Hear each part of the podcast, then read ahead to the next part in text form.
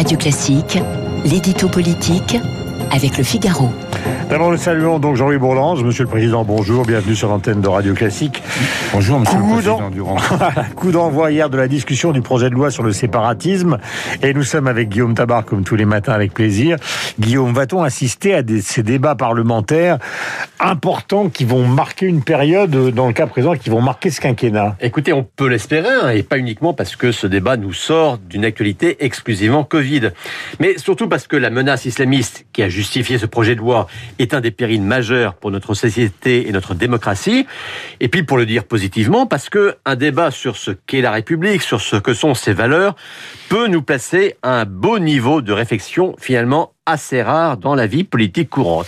Cela dit, le travail en commission peut nous laisser quelques inquiétudes, car entre d'un côté une droite et un rassemblement national qui pointent les angles morts, hein, comme l'absence de l'immigration ou les manques d'audace, comme sur le voile, et puis de l'autre une partie de la gauche, voire certains à l'REM, qui dénoncent ou redoutent un texte de stigmatisation des musulmans, on voit que la tentation des postures reste forte, mais après tout, c'est au gouvernement d'abord de se montrer à la hauteur de cet enjeu. Comment justement évaluer la Ben, je dirais que ce texte et le débat qui s'engage autour de lui ne doivent oublier ni le souffle du discours d'Emmanuel Macron au Murau, ni le choc 15 jours plus tard de la décapitation de Samuel Paty et de l'exécution des paroissiens de Nice.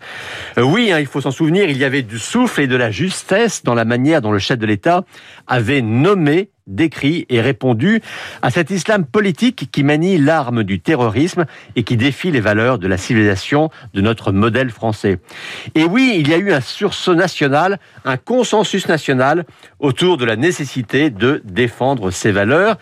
Et le danger est que cet esprit retombe, qu'on se perde dans des débats parallèles, hein, comme celui sur l'enseignement à domicile, voire qu'on se trompe carrément de cible en mettant le mot séparatisme à toutes les sauces. Euh, non, hein, le zèle des évangéliques n'a rien à voir avec la violence meurtrière des islamistes, ou encore en établissant des contraintes indifférenciées pour toutes les religions, y compris celles qui ne sont pas de le moins du monde en conflit avec la République. Attention à ce que la généralisation des mesures euh, ne conduise pas à un dévoiement du débat. C'est quand même la question de l'organisation de l'islam euh, qui est au cœur de ce texte. Et oui, hein, c'est quand même un des aspects majeurs de ce texte. Alors avec un volet contrôle renforcé hein, via euh, une, une- un contrôle des associations musulmanes en les incitant à passer du régime loi 1901 au régime loi 1905 et un volet organisation avec l'espoir de sortir de ce que l'on appelle l'islam consulaire, hein, c'est-à-dire en clair un islam dépendant des pays étrangers, hein, le, le Maroc, l'Algérie ou la Turquie, un islam autonome en France, d'où cette idée d'aboutir à un conseil des imams de France. Euh, si ça marche, ce sera effectivement un grand pas en avant, mais ça n'est pas encore gagné. Et c'est très compliqué, par exemple, on va donner deux exemples aux auditeurs de Radio Classique ce matin. La mosquée d'Evry appartient au Maroc, la mosquée de Saint-Étienne appartient au Maroc, et beaucoup des mosquées ont été donc euh, financées par des fonds qui viennent évidemment euh, du monde arabe. Ce n'est pas une nouveauté, mais ça rend le problème extrêmement complexe. D'ailleurs, voici, non pas sur ce thème, mais l'une des passes d'armes qui a démarré ce débat à l'Assemblée nationale, c'est Gérald Darmanin qui répondait à euh, Jean-Luc Mélenchon, et nous serons après en direct avec Jean-Louis Bourlange.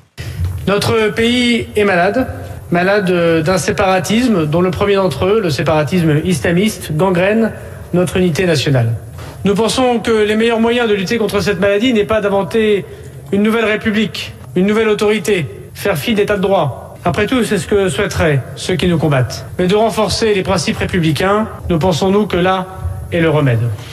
Voilà pour ces propos du ministre de l'Intérieur. Nous sommes en direct avec euh, donc Jean-Louis Bourlange, président de la commission des affaires